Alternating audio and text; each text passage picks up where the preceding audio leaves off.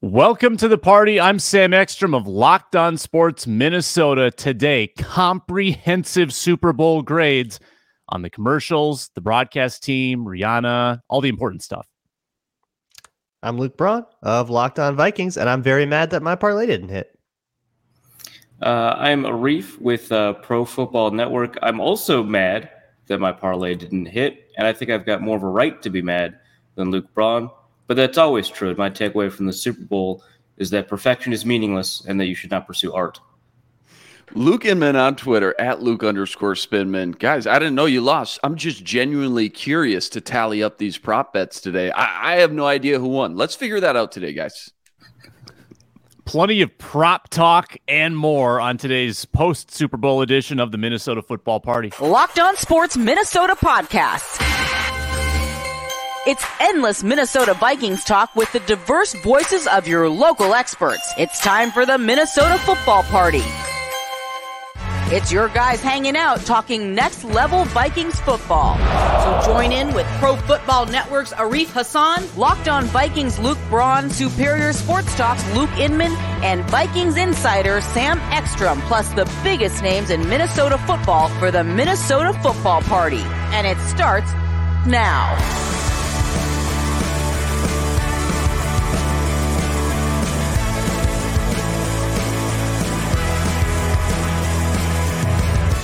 Welcome in the day after the Super Bowl on the Minnesota Football Party. I'm Sam Ekstrom. The two Lukes are here. Arif checking in from Arizona before he gets kicked out of his Airbnb. And today we've got Super Bowl hot takes, halftime show, elaborate breakdowns, and of course we'll tie the Vikings into it. What can they learn from this game between two heavyweights? The Chiefs are Super Bowl champions again, 38 35.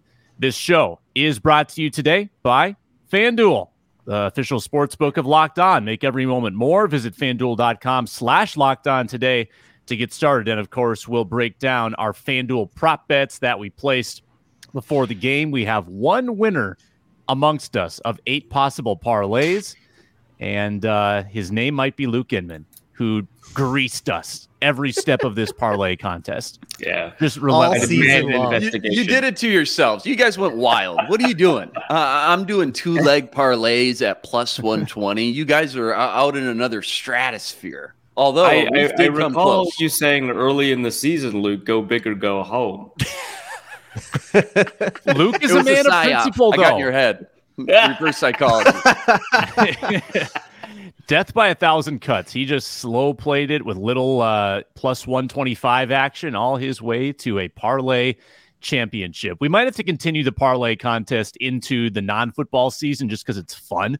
Um, because I loved betting on some tennis a couple weeks ago. That was good too. Locked on Sports Minnesota is available on YouTube. Subscribe there. You can find the app on Amazon Fire Stick, Roku devices as well.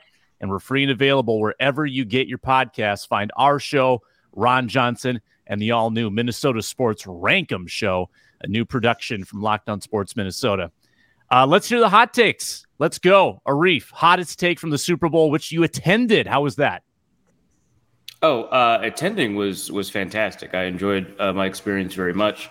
Learned a lot about how events like these are run or mismanaged at the same time. I don't know, um, but it was it was a ton of fun. I had an AC kind of dripping on my head uh, until I moved. That was it was a very professional experience. Um, uh, I don't know. My, well, my, what? You had a is this a, like a, a seat that ordinarily someone would have had to pay for?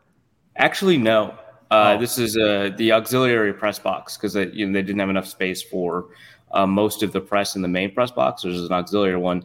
They put it in the concourse at the end of one of the end zones. Uh, and so it's just a bunch of kind of makeshift bleachers, right? That they put us in. Hmm. Um, so fans aren't supposed to sit there. Um, in fact, they're supposed to walk through there, which created a problem because there were a lot of fans at this particular game.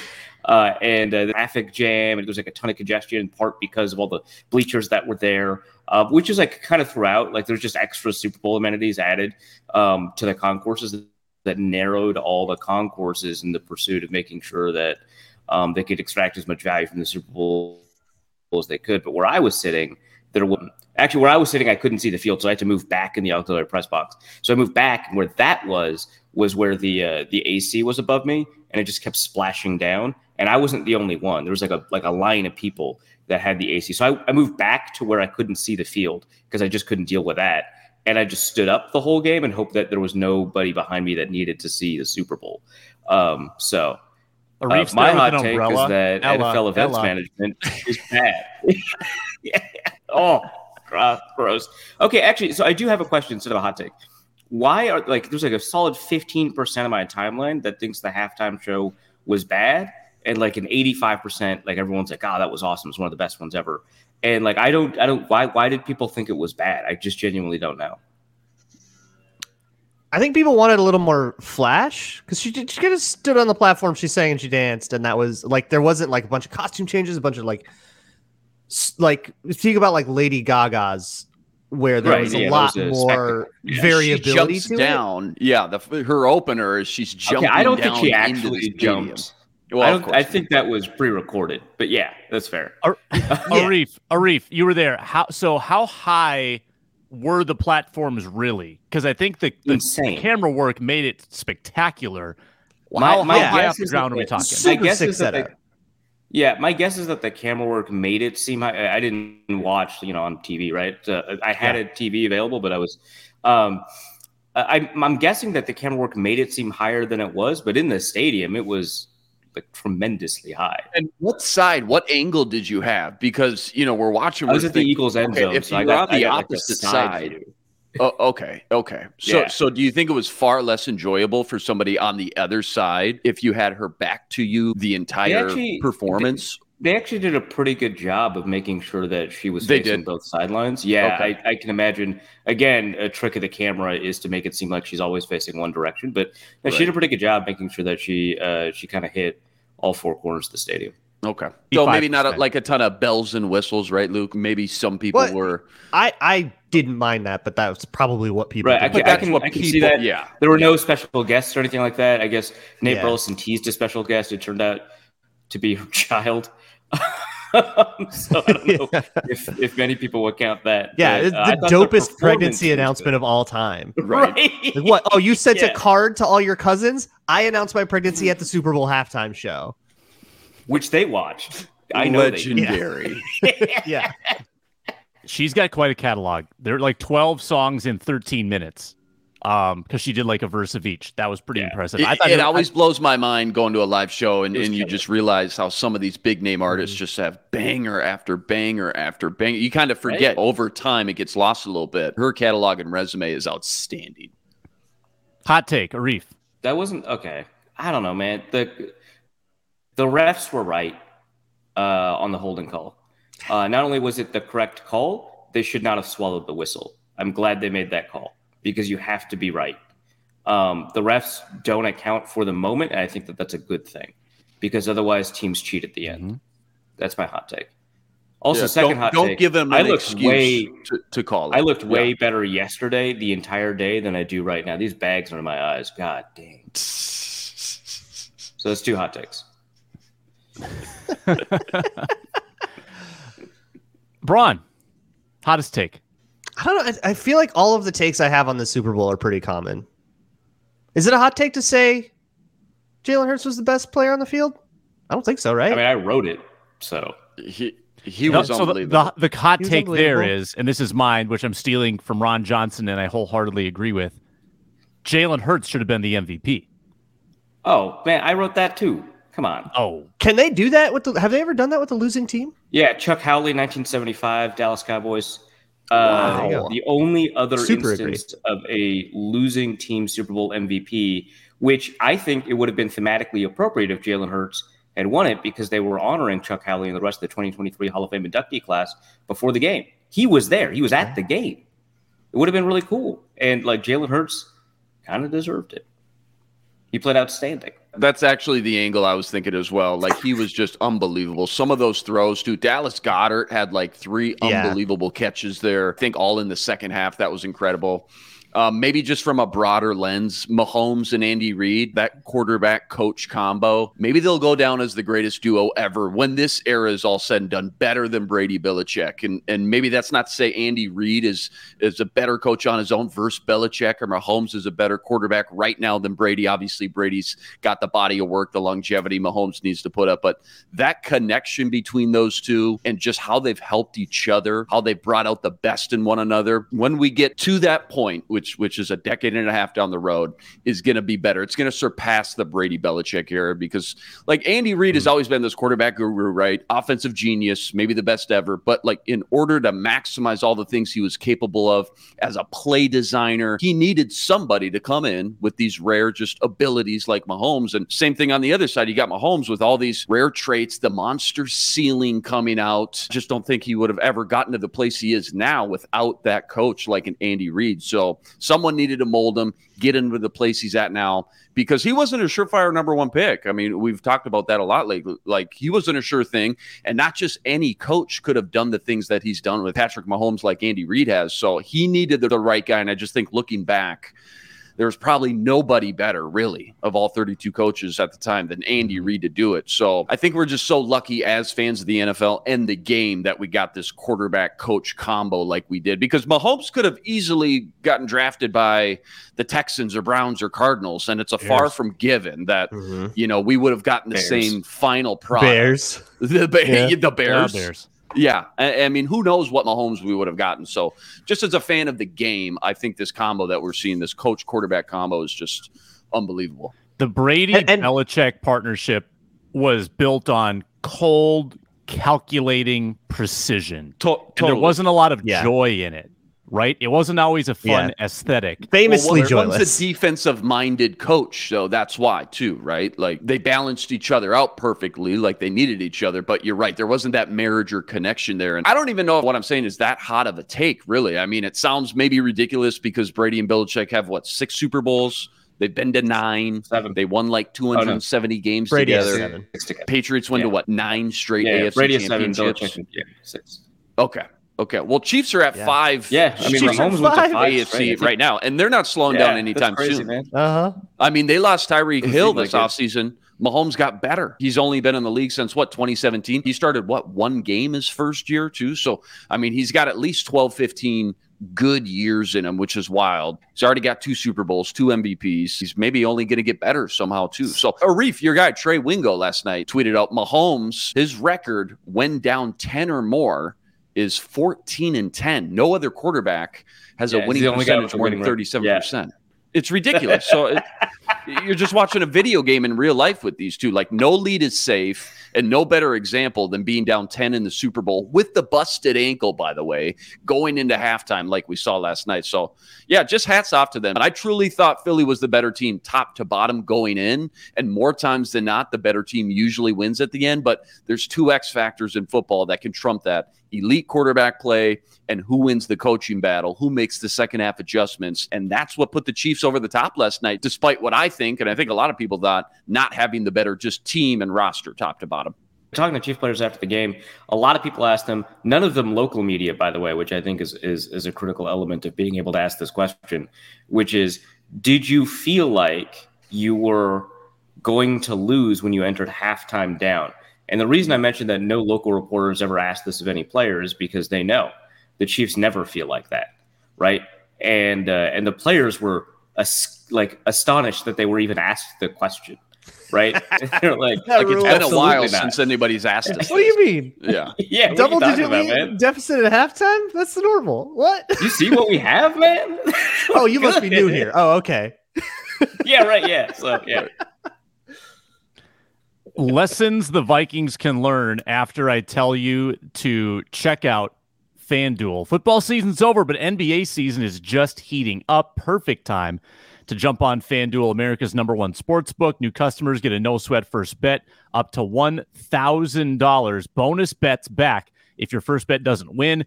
Download the app, safe, secure, super easy to use. You can bet on three points made, point scorers, money lines. T Wolves got a big juicy money line tonight in Dallas, plus 240. It's fanduel.com slash locked on, fanduel.com slash locked on. No sweat first bet up to $1,000 in bonus bets. Make every moment more with FanDuel, the official sports betting partner of the NBA. Uh, so, so Braun, what can the Vikings learn from this game? Is there a lesson in all this about what it takes to win a Super Bowl? Simply uh, have Patrick Mahomes and nail the draft. That's the All right. formula. Easy. Uh, th- This, thi- this, this is always like so weird when it's the Chiefs. Like, there's almost a nihilism to it because you will never get Patrick Mahomes. like, it's just the, the what the Chiefs have is so rare that it- it's. I, I'm more inclined to just sit back and appreciate being able to watch it and being able to understand that Bears fans are going to be hurt by it forever, and that makes me happy. that feels Um, yeah. Yeah, it's great. But for the Vikings, it's like, I don't know. Yeah, just like absolutely slam dunk an entire draft and get like starting production out of everyone in it. Like that doesn't just happen. That's So- not a strategy decision you can make. You just have to like slam dunk it. You're right. You're right that Mahomes is an alien and fortunately not in the NFC. But isn't Hurts actually a more informative player in this discussion? Because Hurts was not necessarily Eagles ready are, right away. He he was not he was not beloved in the draft. You know, second round pick. He had a lot of quarterbacks taken before him, and he grew into this. Like he grew into what he is now, which is a crazy, insane good player in year three. And Mahomes kind of came out of the womb ready to do this. Hurts wasn't that way, but isn't that proof that like you should be investing in that next quarterback, even if they're not immediately prepared to be Patrick Mahomes? Sure. Yeah, I mean, you I- take a look at. Sorry. I, I there's not I don't think there's like a bad time to take a quarterback, right? Like always take your swings. It's the most Mhm. important position. Do what you can do. You never know who's going to be the hit. Um w- with Hurts in particular, with the Eagles in particular, they had like the most dire cap situation in the league last offseason. So if there's a lesson here, it's uh don't be too scared about it because the Eagles can figure out how to make that roster as elite as it was. Um where the Vikings are at pales in comparison. Yeah, All we talked about uh, all the free that, agents they brought in, and and they constructed a great defense, no doubt. Arif, Yeah, uh, the, I mean the quarterback point I think is particularly prescient because you take a look at the teams that we considered the best this year throughout the league uh, and throughout the season, um, with exception of like the Bengals and the Bills. Every one of them drafted a quarterback when they had a franchise guy on the roster, right? Like Jalen Hurts was drafted when Carson Wentz um, was just bouncing back from an MVP type season, right? Uh, Patrick Mahomes was drafted when Alex Smith had just taken the playoffs. They got to the Pro Bowl, right? Like, like, like, take your swings at quarterback. And like, you know, the, the greatest quarterback of the previous generation of quarterbacks, uh, Aaron Rodgers, uh, drafted when Brett Favre was on the roster, right? Which is not to say that all these quarterbacks were hits, right? I mean, how many how many Packers first and second round picks at quarterback have like failed out while they've had Rodgers and, and Favre, right? I mean, like that's been fine. Brady was drafted uh, when uh, they had a Pro Bowl quarterback on the roster. Like, I like, come on. like just and, and then they drafted Jimmy and Jacoby and like Right. they're comfortable t- Mhm. making these picks knowing that like hey most of the time this is not going to work out but if it does like the the dividends will pay us back for a decade so yeah. Yeah absolutely. And and, and i think to to luke braun's point about you know the eagles being able to move i like i think that this is the season they paid the piper for all of that. I, there was a sense of finality i think with the with the way a lot of people talked about this roster. Seven people are hitting uh, free agency while they continue to have the most dire cap situation. I think that it's just a push comes to shove situation. But I think that Luke's still right that um, you have to be bold and aggressive. And I think in particular, you know, the Eagles did a lot in identifying talent that was being undervalued, which is not to say talent that people didn't think was good, but like literally the trade market undervalued AJ Brown.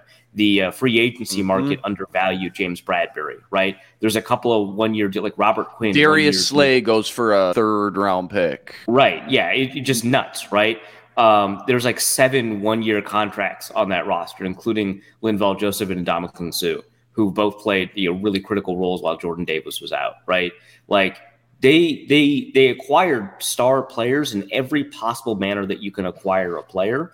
And they Mhm. did it by getting players that were just undervalued. Like Mhm. Maybe you're not going to get the Arizona Cardinals DeAndre Hopkins trade available to you every offseason, but it's like not insane to see the uh, the AJ Brown trade value. You just have to find it. Luke nailed it. 100%. Like, just go kill the draft and keep taking swings on quarterbacks for sure. But Howie specifically, and both teams, but Howie, like, obsessed with the trenches. And you look at both those teams that were playing in that game last night, their offensive lines, they're just unbelievable. Two elite offensive lines. You think about Kirk Cousins, a guy who needs that clean pocket, needs good protection up front. For two weeks, we talked about what the Eagles pass rush and how it's one of the greatest of all time. Chiefs hold them to zero sacks. Philly allows only two as well. But you look at the way they're built, like you got to hit on some of these guys later in the draft. Teams just don't have the luxury to use all their early picks on offensive line. Chiefs nailed Creed Humphrey with the last pick in the second round two years ago. He comes out as a rookie, makes the Pro Bowl.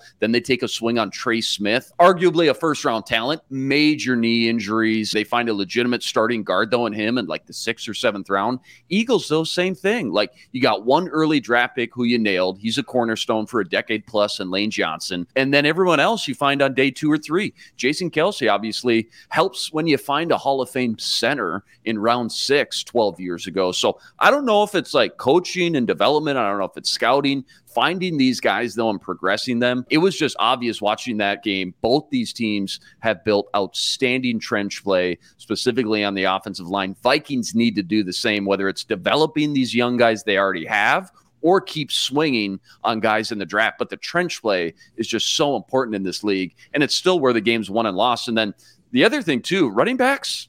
Do they matter once we get to this point? Like, you should be spending your money elsewhere, put it that way. The leading rusher from the last 15 Super Bowl winners or something, three of them of the It's 15 kind of a bad faith. Were getting paid more than $2 million. Yeah, I saw that. Like One nine of of the. Harvin, another one was Deebo Samuel. It's kind of a bad faith chart. I'm going to be honest. Was it? Okay.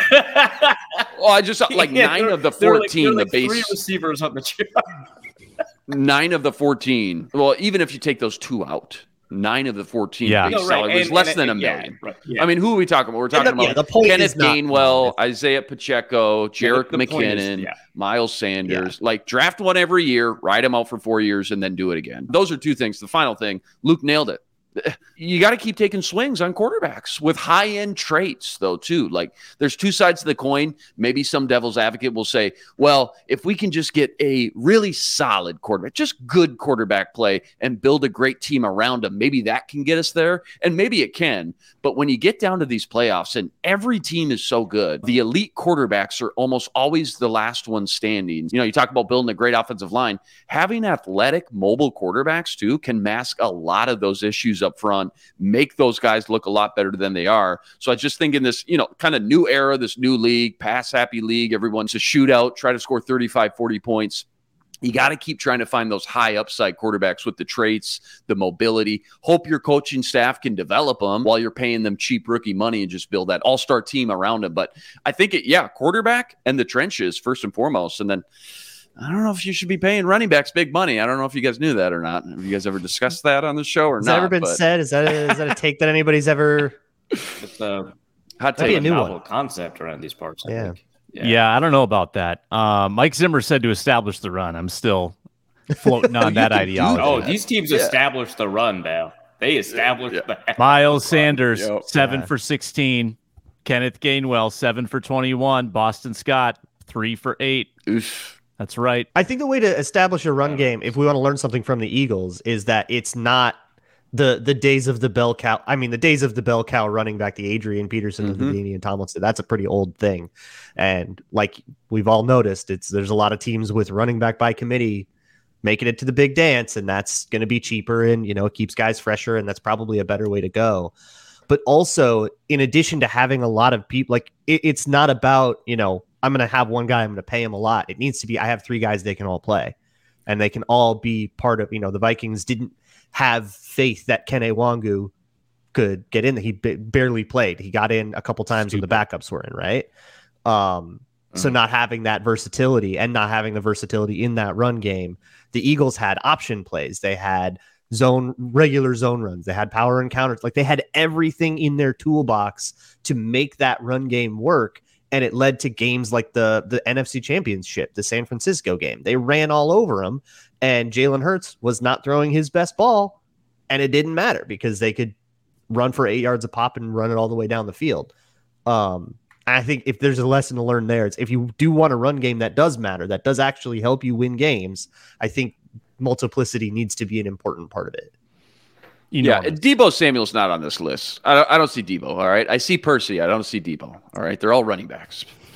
Luke Inman had the stats that Arif didn't have. Why are you defending it? Uh, let's, let's, do more nerdy stats. Uh, nerdy stat of the Super Bowl after I describe the wonderful Built Bars, a delicious treat without the fat and calories. Try Built Bar and their outstanding 100% real chocolate flavors: peanut butter brownie, brownie batter. You can get them at your nearest Walmart or Sam's Club. Just go to the pharmacy section, get the four bar box, or stock up with a 13 bar box. They're super good and super healthy for you on only 130 calories, four grams of sugar, but a whopping 17 grams of protein. I don't know how they do it, but they do it every time. They nail it with these new great flavors and new ways to pick up built bars, Walmart, Sam's Club, or of course, the usual built.com nerdy stat of the Super Bowl. Analytics fans rejoice. It's time to get educated. Whoa, you're blowing my mind right now. With the nerdy stat of the day. Uh, Arif, you're going to get kicked out of your your VRBO Airbnb spot here in about four minutes. So why don't you go first? Yeah, sure. In the second half, the Chiefs had available to them 230 potential offensive yards to gain. The only reason they did not gain 230 is because Jerick McKinnon slid at the two yard line, one of the smartest moves I've ever seen in the Super Bowl, but it does mean they did not get the rare 100% achievement that I don't think I've ever seen in a game. That's insane. That so, is four drives, three touchdowns, and game winning, uh, an intentional slide, and, and the game winning, yeah, inten- yeah, and, and, and like Neal's back. So, so I would argue that they gained 230 yards out of 230 possible yards, but officially they gained like 231 because they kneeled back um, off of that slide. But mm-hmm. yeah, I that's what in the world, man? Yeah, that against that defense, crazy. man. Like, like just to end yeah. up in the green in every metric, pretty much in the second half. Oh uh, yeah, yeah. It's, it's, as a whole, even with the slow defense. first start, Andy Reid again, just second half adjustments, yeah. unbelievable. How about those two touchdowns? The play call, the play design. Yeah. Fake oh wide receiver God. direction in motion. And then right, you're getting to the defender flowing yep. that way pre snap, then hike I it. I think it was Skyy Moore and Toney. Screw Cut up, back the opposite right? direction, wide open. Unbelievable. Greatest second half in yeah, recorded um, I don't, I don't remember history. Barnwell and Barnwell had the stat that Arif yeah, had. It was 93.8% um, success rate in converting a first down into another first down or a touchdown. 93.8 drive success rate. That is crazy. I've never heard of that.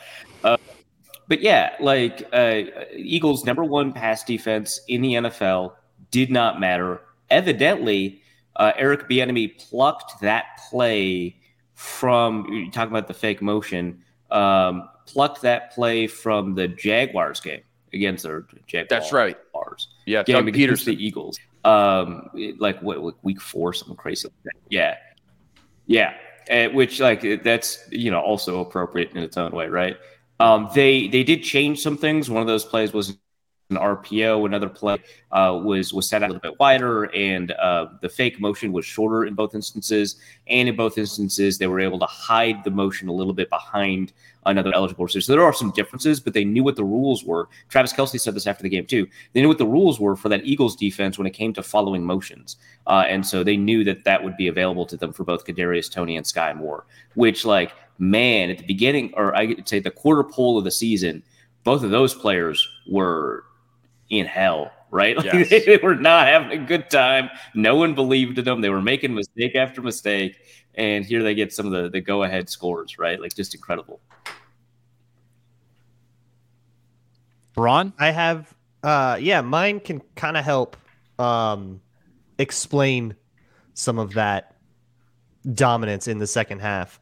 Um so per next gen stats, Pat Mahomes was pressured on 25.9% of his dropbacks.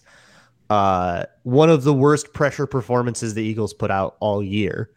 And one of the biggest reasons for that was that Mahomes got the ball out in under 2.5 seconds 56% of the time, uh, which was their sixth highest on the season. And that was from uh, Ben Solak put that out.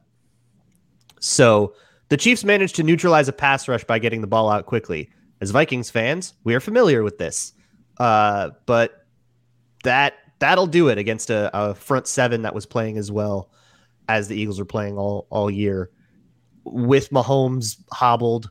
Um, that was huge, and I think that's really where the Eagles lost the game was the inability to keep the quick game from being a viable option for the Chiefs. Because if they can just get the ball out, dump it off, which is what they, you know, where they were at their best all season was when they could dump it off to dynamic players underneath uh, and set up after catch opportunities.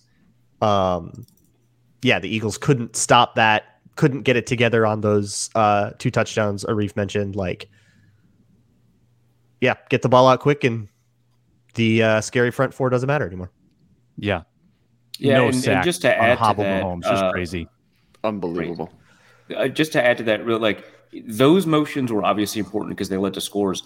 But the most effective plays the Chiefs had all game all came off of some uh, form of backfield motion, like Kelce getting open, wide open over the middle of the field, TJ Edwards dancing and spinning and pirouetting. A lot of that has to do with dual motions uh, coming out of the backfield. I mean, they knew exactly how to screw up those linebackers' eyes, uh, and they did it again and again and again. Arif, you rolling? You got to go. You got to come home. Got to fly out. Yep. Yeah. We'll see you all in Minneapolis, I guess. bye. I don't know. It's not the rest of you. Bye. We got Later, bro. Safe travels. And that leaves three. Uh, my nerdy stat of the day, then we'll get to Inman's. Rushing in the second half. Kansas City, 17 rushes, 126 yards, and they added 37 percentage points of win expectancy with their runs. Only four times in Andy Reid's coaching career has his team done that on the ground in the second half of the game. Usually he passes to catch up in a game. In this game, they they legitimately ran their way back into that football game and won the Super Bowl. Thought that was pretty interesting and much needed because Patrick Mahomes didn't have to put himself at risk as much. Now he did run the ball himself some of those times, and that did put himself at risk, but he didn't have to drop back quite as much against a pass rush that was actually getting pressure. That was absolutely huge for them not to get home uh, despite actually having those quarterback pressures all game. It's going to kind of echo what Arif and Luke already touched on, but they probably did it better than I could. But just the Chiefs, even after the slow start on offense, just in the green in almost every metric against just that daunting Eagles defense that was just so much different than what we expected going in. Rushing, passing, EPA, early downs, late downs just didn't matter. Chiefs offense in that second half specifically was unstoppable. And to do it against that defense that we kind of all just kind of put on this pedestal for two weeks just speaks volumes. Mahomes and Andy Reid, just unbelievable job in the second half with those adjustments. Incredible. Let's rank some stuff, guys. Uh, some of the fun stuff of the Super Bowl. Uh, we lost to Reeves. We won't, but we did. We did get a Reeves take on the halftime show. Uh, one through ten. Let's give it a ranking. Use decimal po- uh, points for you know specificity. Halftime show grade. Uh, Inman, what are you giving it and why? I go uh seven two, seven point two, solid. Felt like some maybe some obvious lip syncing right away, but man, Rihanna, she's just such a bad chick, dude. She's incredible. Wasn't like my favorite ever, didn't blow me out of the water, but still way better than most we've seen the last 10, 15 years. So 7.2, just rock solid. Yeah, I'm in the same range. I, I'll give a six point eight. But you know what? I'm going to give it an extra point because she did the Super Bowl halftime show while pregnant. Yeah, unbelievable. that's insane. So I'll give it a seven point eight. Yeah, I'm I'm up there too. How about an 8.1? I thought it was dynamic. I thought that she really stood out. It was all about her. She didn't need the crutch of having a guest performer. Yes, she lip sync. It sounded like great. It sounded just like the album. Like that's how you knew that it was a, a lip sync a lot of the time because it sounded exactly the way it did on the radio. But Yeah, a When- little too polished. yeah, a little too good. It's like, yeah, you're not hitting that note with these acoustics. No way. Um, Why aren't you breathing so much? but no, I thought I thought the the the backup dancers I thought were kind of like a cool like wave, like people were doing like the white blood cell memes um on Twitter. I thought that was kind of fun. Um, but just also like when you're kind of our age, you've grown up like high school, college, you know, in your your 20s, hearing all those songs like over the years. So just a lot of familiarity. I loved it. I thought it was great. Um, also, you know, I'm not I'm not grading on whether I'd want my like nine year old to watch it. That wasn't part of my equation. I don't know if I would want that, but um, the uh, how about the commercials? What'd you make of those? I had to go back and watch most of them because I didn't catch a lot of them like during the game. So I it, you it loses a little luster when you're trying to like watch like on your phone and you're not really laughing that hard. There's not a communal experience, but um, from what I saw, I think the commercials were about a seven, seven point one. You guys have any other opinions on that? It's the old don't hype it up too much because then you're going to be disappointed. Mm-hmm. That was me with commercial Super Bowl commercials the last like felt like three four years. Uh, I just felt like the next day I was just kind of disappointed. Maybe after that I kind of set the bar a little bit lower. I was pretty impressed. I'd give it like a 8.3, 8.4. Uh. I mean, call me old fashioned. I'm I'm just a sucker for a talking baby in an E Trade commercial. All right, always kills me. Uh, the Dave Grohl Canadian Royal was great. J Lo and Ben Affleck Dunkin' Donuts that was good for a chuckle. Few car commercials in there that I thought were pretty solid. The one I laughed at the most: Bradley Cooper and his mom in the T-Mobile commercial when they're just dying laughing at each other. You know how when you you watch someone else genuinely like belly laughing, it always makes you start laughing. That one just had me rolling. And then they came back, T Mobile did with Zach Braff and John Travolta, I think it was later. I didn't watch them all, but just the ones that I did sit down and tune into, I thought were really good. I was impressed. The Pepsi commercials with Ben Stiller, Steve Martin, I thought those were decent, but mm-hmm. um, I know I missed a good handful or two. Ron? I think I missed every single one. Oh, that dang. mentioned that he liked. I think I caught like two commercials that I actually liked. So I didn't like them at all, but I also, I mean, I had, I had like 12 people over. So it's tough. Exactly. Yeah. yeah. We were ch- chatting and stuff. So I didn't see it, much of it. So a very limited skewed perspective. But of the ones I did see, I, I don't know. I, I don't feel like they had the creativity things used to have, you know, it's, it's either like the, something tried and true, like oh, like a baby in an e trade commercial. We'll just do that again. uh, Kills me. I was particularly annoyed by M and M's. What was all this about? Like, oh, they're back. They didn't even do it the Maya Rudolph thing for a while. They like made a huge thing of it, and then they were like, "No, we're not gonna." I think what? I think it was a commentary. It was a commentary on cancel culture to That's say insanely like, annoying commentary. Shut up, M and M's. Nobody M&M's wants to hear there. that from you. That's not what we're here for. Just sell chocolate candies and shut the hell up. Uh, I'm giving it a two. I didn't like the commercials, but I I caveat that with maybe I just didn't see the one the right one. Two, the number of commercials you watched, right? The the number of commercials I liked. Honestly, that was me the last like three years in a row coming out. I, I just was so unimpressed. So maybe I set the bar so low. Anything just somewhat creative would have entertained me, but I got to sit down and watch uh, some of the best ones that I missed. Well, unfortunately, the best commercial from last year, which I thought was one of the best in a while, was Larry David doing FTX, so which good. is bank like bankrupt, so which good. is done for. that yeah, no crypto commercials. What happened? No, right? no, the budgets are dried up for some reason. I don't know why. Oh, that's hilarious. That's funny. Kevin Burkhardt, Greg Olsen, first Super Bowl broadcast together. What'd you think? One through ten. I, I have to legit abstain from this one. I did not hear a word they said the whole okay. game. I'm loving Greg Olsen this year, plain and simple. Like I can't wait to just watch him keep getting more comfortable back there. And then the thought of, oh my God, him and Brady teaming up if that happens. Like I hope all that works out. I hope there's not too many cooks in the kitchen if that's the route they decide to go. But I know you and I were talking about this yesterday, Sam. Like I'm a big team CBS guy over Fox. I think just from a production value standpoint, Fox it's a little too cheesy for me, almost kind of cheap at times. They've got better broadcasters and announcers, I think, top to bottom. But all of a sudden, between Olsen, Burkhardt, who I thought was solid last night as well, and now Brady coming in. Plus, you got people like Erin Andrews, etc. I think they're closing the gap quickly on CBS moving forward. That take team last night, I would give it a 8.1. I was pretty impressed. Mm-hmm.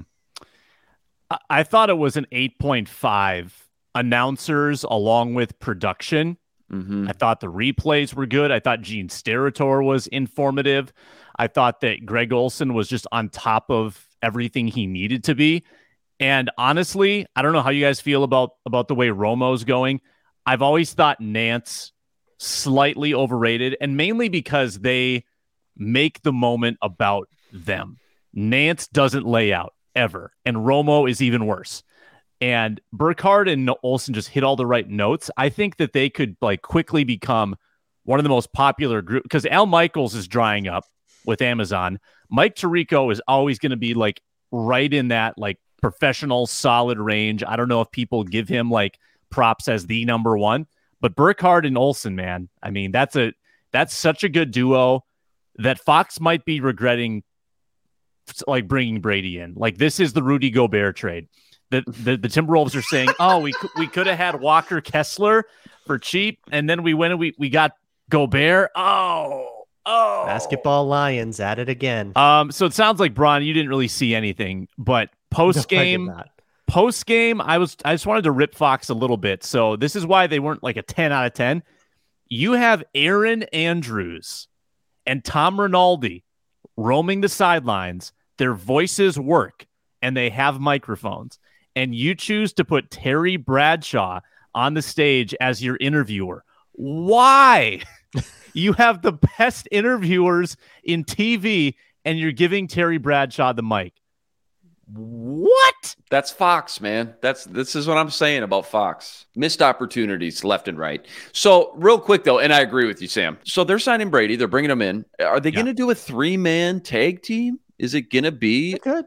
Those two plus Brady, It- or is he going to have his own new play by play guy? It is That's- heading that'd that be so- way.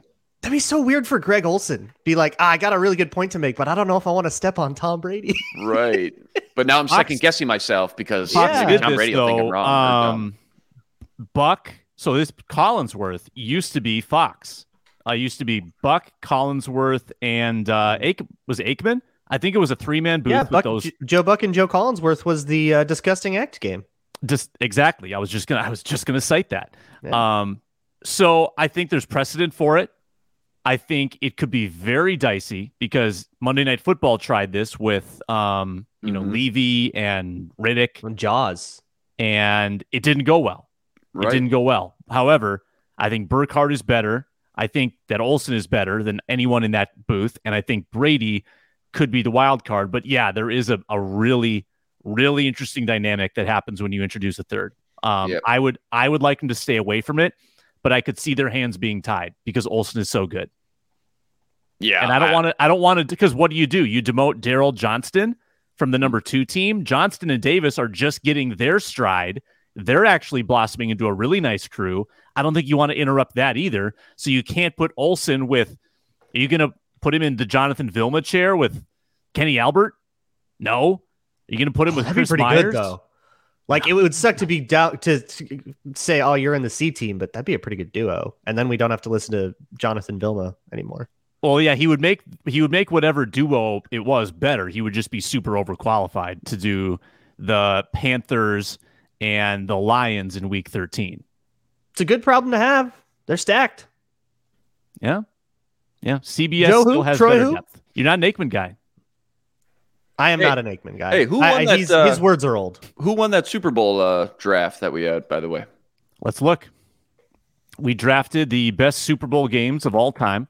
We added in our favorite broadcast team, our favorite halftime show, blind vote, which ended when the Super Bowl began. The winner of the contest, as I open it up on twitter.com, team one. Who was that? That's Inman. Inman.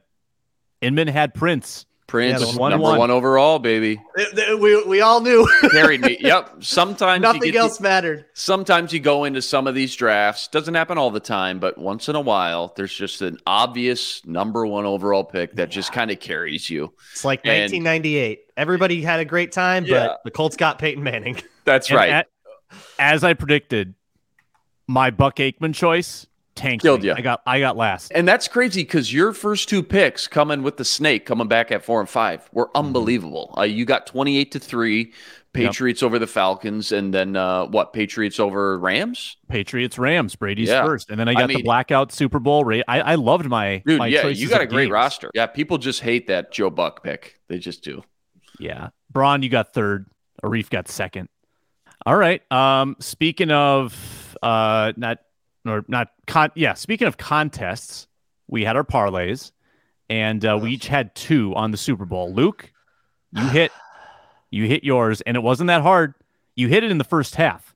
Easy win. Hurts was looking like Daniel Jones versus the Vikings defense out there in that first half. That was easy money, man. Braun, you What'd and you I guys do? needed an Eagles win. Braun, you needed just any kind of Eagles win. I needed Eagles by 10, and we both would have hit ours. Uh, mine was plus 828, yours was 451. But the real the real bad beat here, Arif Hassan, who hit AJ Brown over five and a half receptions, who hit Hurts 225 passing yards, who hit Miles Sanders under 61 and a half rushing yards, who hit Eagles second quarter winner, who needed only a Kenneth Gainwell anytime touchdown, and who scored the first touchdown of the game He only to it. have it overturned, but Kenneth Gainwell at plus 6530.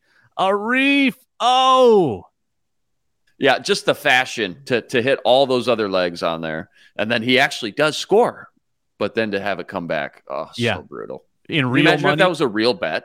Can you that imagine if somebody out there made $32,000. Yeah, 32 grand Oh, for a $500 bet. Inch. That's And it was the right call too. Like Yeah, it, it wasn't like a bad call. Yeah. Just Yep, just that close. yep. So, what do you think holds Fox back? I I'm nerding out on all the broadcast elements here. What holds Fox back Is Fox from on? having that goal line cam every Oh, every broadcast? Because the goal line Don't they? cam, Don't they? not the one, not so like the broadcast cam as the play is happening, right down the line, Are- you're the talking about the live angle. Live angle Got it. broadcast version as the play is happening, not a replay. They're just Do they right not down the slide it down? line. Do they? They, They just do- don't they- slide it down that far every time. They they don't. No, only for the Super Bowl. Don't. I. I mean, I would imagine it's harder to set that up to like get the range on it. It's harder to set up, and maybe that's just a more expensive thing to do. That's only worth it for the Super Bowl. Mhm. But I don't know. That doesn't seem like it's that much harder. Like it's just No, not extra at track, all. right? Not Like, at all.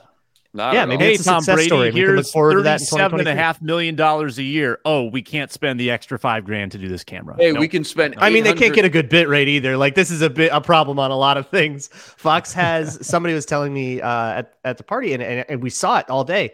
They have the worst bit rate in all of sports broadcasting. For those who don't know, the bit rate is like how much information each pixel contains. And if you want to see what it looks like when the bit rate chunks out, I think you can see it. If anyone was streaming it on a smart TV or online, um, you could see around the score bug, you'll see like weird pixelation and artifacts and stuff. Only Fox deals with that.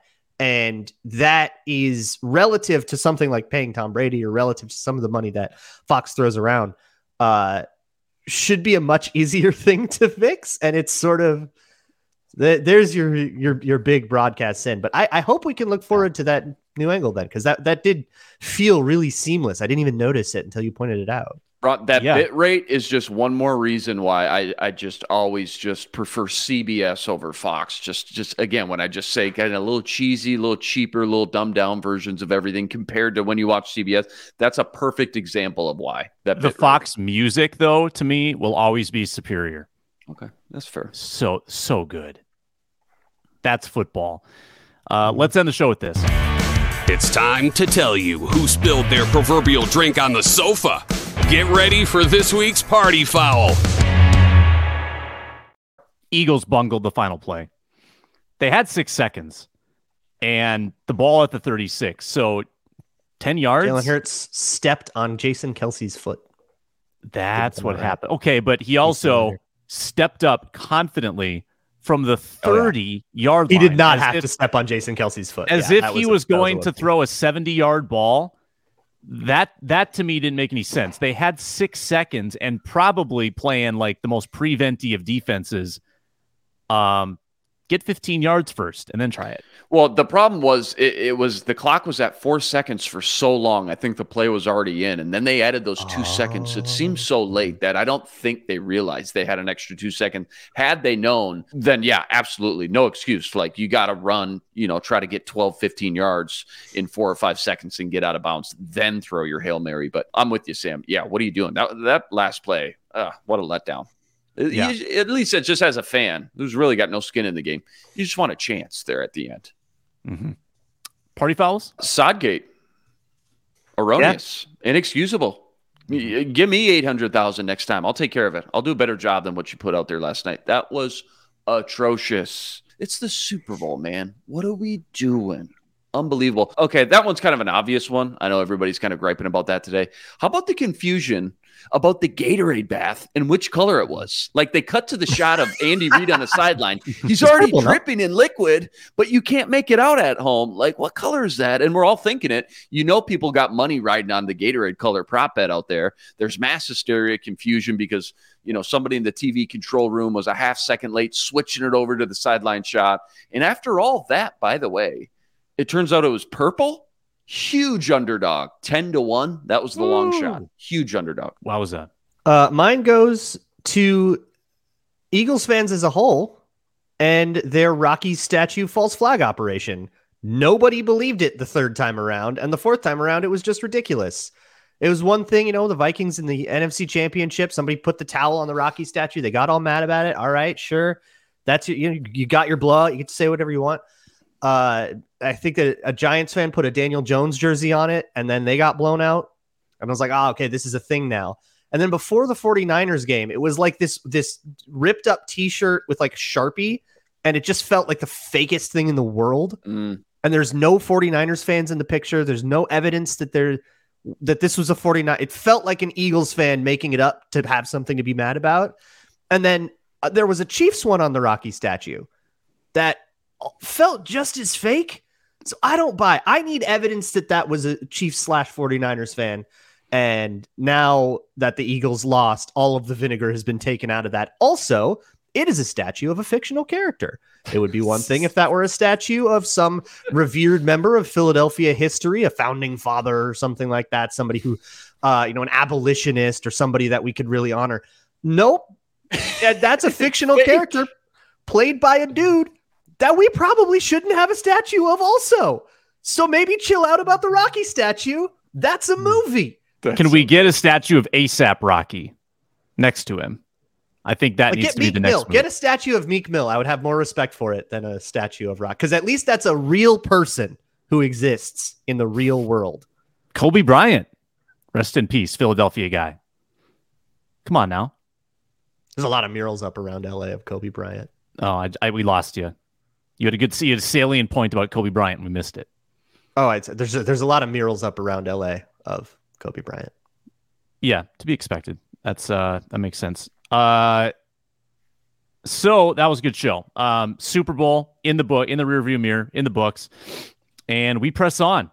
Free agency previews. The next few shows we got a month until free agency hits. We're going to go position by position, find our targets. Who are the Vikings going to add? Who are they going to subtract? Um, who are we going to have crushes on and then not get on the Vikings roster? All of that to come. Uh, make sure to subscribe on YouTube, Locked on Sports Minnesota, and find us wherever you get your podcasts. For Luke Braun, for Luke Inman, and Arif Hassan as well. I'm Sam Ekstrom. It's the Minnesota Football Party on Locked on Sports Minnesota.